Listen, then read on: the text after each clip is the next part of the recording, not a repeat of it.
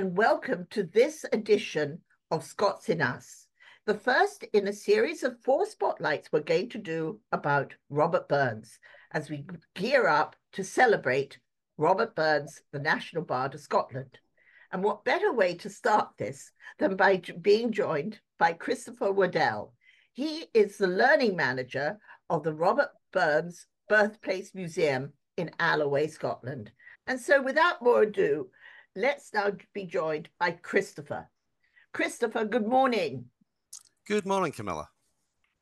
So, Christopher, when a person j- journeys up to uh, adapt across to Alloway, they will experience Robert Burns in such a wonderful interactive way. There are so many things that you have developed in the museum. It's not just walking through the doors, and you will really get a chance to discover more of the man, his life, and his legacy. So, can you talk to us a little bit about that and introduce us? Well, well, absolutely, Camilla. Yes. Well, first of all, thank you very much for providing me with this opportunity to do so. Um, the story of Robert Burns begins here in Alloway. He was born here 25th of January 1759, and of course, the centre of the site is that wonderful birthplace cottage, the simple four roomed house, two rooms at the time that his father built it, 1757, two years before Robert was born. It's been expanded in the in the years since.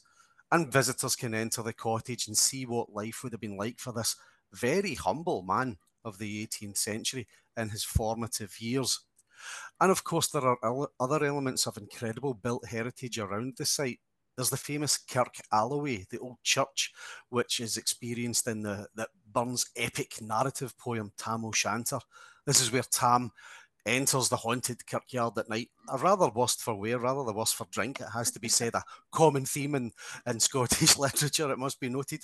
And he sees there the hellish legion, these witches and warlocks dancing, the devil playing the bagpipes and all that great fun stuff. It's a ruin now. It was a ruin at the time of Burns. It was a spooky place that featured prominently in the local landscape, believed by the locals to be a haunt of witches, and Burns simply drew on that. There's the famous Brig o' Doon, the bridge over the River Doon. And yes, that is where Lerner and Loewe got the name for their famous musical of 1953.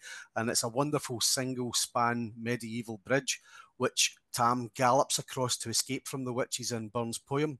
There's the Burns Monument, a wonderful neoclassical edifice built in 1823 to memorialise Burns some uh, 20, let me think, 23, 27 years after he passed away.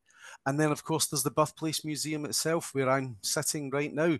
We have over 5,000 items here manuscripts, letters, original poems, artifacts that belong to Burns, and a lot of what we term Burnsiana. That part of the Burns legacy that's the, the post mortem story which illustrates how Burns has grown in the collective imagination of Scots and in other people across the globe. I have to ask you very quickly when did Burns start writing? When did he oh, start composing? Goodness, well, he he in a in a autobiographical letter of 1787 to a gentleman called Dr. John Moore, he uses the phrase "I want I first committed the sin of rhyme." And he was referring to his 15th year. And it will not surprise you to learn, Camilla, that this first uh, piece was called "Oh Once I Loved a Bonnie Lass." Uh, Burns. He's known for more than just his poetry. He's known for being a bit of a rake, I have to say. We, we have to be rather careful how we how we tell but that. But a bit of, of a romantic nowadays. too, because his words are Absolutely. beautiful. They're not his work is not rakish. No, no, and and um, Burns is he's very much the, the morning star of the Romantic movement. Wordsworth and Keats both visited the birthplace cottage here and they, they drew inspiration to pay homage to this great um, leading light of the, the, the, the, literary movement that they were the, uh, you know, the, the great English pillars of Burns is the in many ways the Scots forefather of it. He comes about a generation or so before these guys, and and they come here to visit, and that's romantic with a large R, but he's very much romantic with a small R. He treated women as muses. He fell in love very easily. His wife said of him, Jean Armour, his wife, said of him, Our Rab should have had twa wives, which translates as Our Robert should have had two wives. possibly more than two if you know the story of his somewhat rakish exploits. But it translates onto the page in the most wonderful, flowery, romantic language. And of course, it's all done so in the Scots tongue as well, which adds this element of romanticism to it, this arcane mode of speech that we Scots still speak among ourselves. And we tend to become a wee bit uh, romantic ourselves when we speak in it. And if you add some drams of whiskey into the mix and a roaring fire, it brings out the romantic in us all. Christopher, I have to ask you a terribly basic question, but um, Robert Burns was a wordsmith, Very right? So, he yes. was the, he wrote the, the, the words. Did mm-hmm. he work with anybody to create the music around things? Did he collaborate, or was this all him sitting there and writing the music and writing the words. He did occasionally collaborate with people and he sort of horse traded in many ways with some of his editors who would sometimes uh, recommend particular um, pieces of music to try and fit his words to. But essentially, Burns was in many ways, he was a very early proponent of preserving folk culture. And what he would do is, as he travelled around Scotland, which he did on numerous occasions and, and, and made some very notable journeys, he would hear traditional music and he would make a note of the tune. Now, there are only a, a, certain number of traditional tunes.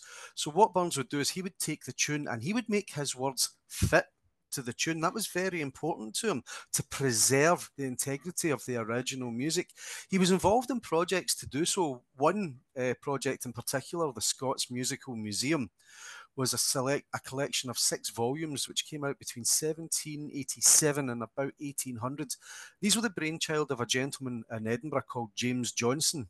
Johnson was a printer of sheet music and he'd made quite some money at it because he had um, pioneered in the UK a method of printing sheet music using pewter plates, yes. which meant they could be reused and a lot of music could be printed. And having made some money at this, Johnson embarked on this project, working with poets and music collectors to collect the native music of Scotland.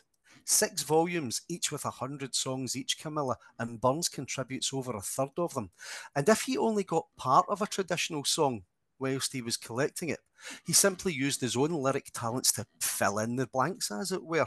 Um, I I've been working a little bit with um, I don't know if you've met him yet, Callum Pasquay, on early music and and that side right. of things, and the and with the Library of Scotland as well. And I think there's uh, so much more to this wonderful world of Robert Burns of, of bringing the music and how that collaboration went on.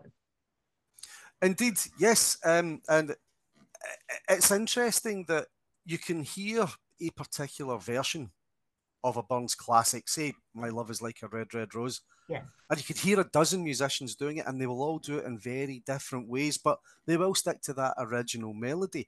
The classic one that we all know, of course, and it's very salient because we are all singing it just a few days ago, is Auld Lang Syne this song by which Burns is known around the world.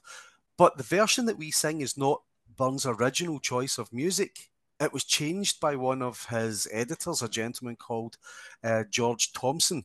But the original version that Burns chose is a much slower, much more ballad like.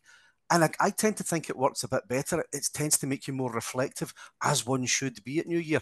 And in fact, that particular version of it came to some prominence a few years ago as it featured in Sex in the City 2, I believe, as I was informed by my wife. And it's by a lady called Mairi Campbell, a Scots singer. And it's a wonderful version. And I would recommend that anybody who tunes into this and hears me saying this, track it down and listen to it. It's truly wonderful. Well, we're going to take a moment and we're going to hear a rendition of My Love is Like a Red, Red Rose that was done for us. But at the same time, I'm going to try and find that Mairi Campbell one as well. But we'll be back in a moment.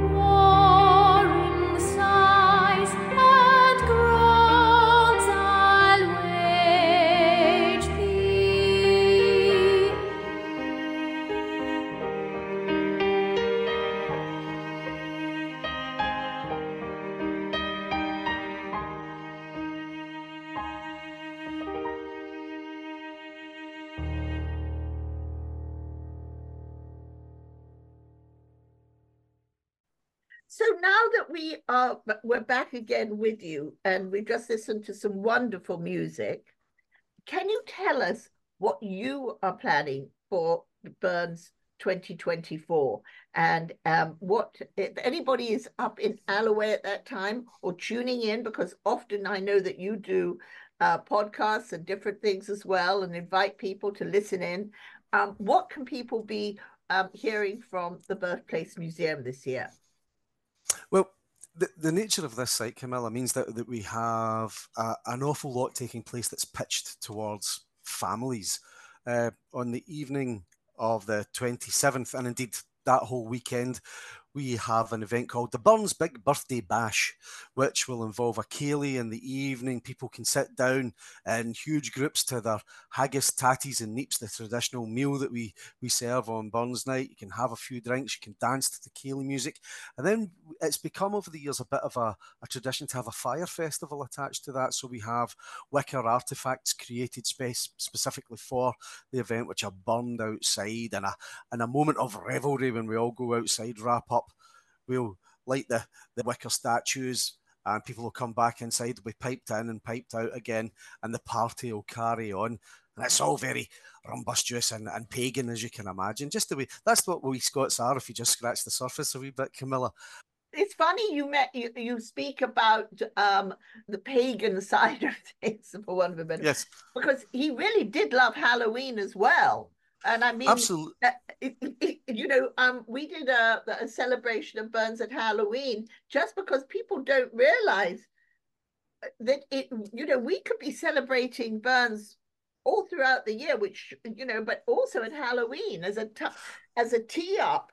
Halloween's always a big affair for us here in Alloway because, of course, this is where Tam O'Shanter takes place. The story follows a linear path here, and it's the spookiest of all his poems. And he writes a poem about Halloween, which strangely isn't about ghosts and goblins and witches and all that, but it's more about the sort of folk practices of the peasant people at the time.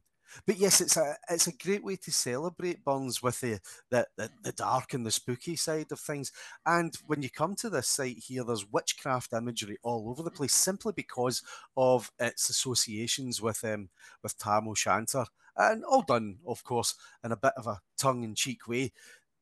Tam is a Tam O'Shanter's a, a humorous poem. It involves drinking, uh, it involves a man with an eye for the ladies, it involves a rather pell mell nighttime dash on horseback through the, the Ayrshire countryside to escape from these forces of darkness. It's all great fun. And of course, as you correctly point out, Camilla, yes, mm-hmm. Burns is for the entire year. Many people used to say a puppy's not for just for Christmas. Well, of course it's not, and Burns isn't just for January, folks. You can celebrate him all year round. I know. And and I'm so delighted to be in touch with you again. It was wonderful when we had the chance to meet at Grandfather Indeed. Mountain and Absolutely, you were doing yes. such great such great things down at the Heritage Village. Um, and learned so much then. I hope we can catch up during the year and and keep the conversation going because as you say there's so much more to all of this and um, thank you so much. So have a great Burns night or Burns Festival weekend. And Indeed. thank you for telling us just a little bit more about the wonderful Burns Place Museum. It's an absolute pleasure, Camilla, and I very much look forward to catching up again soon. Thank you very thank much. Thank you.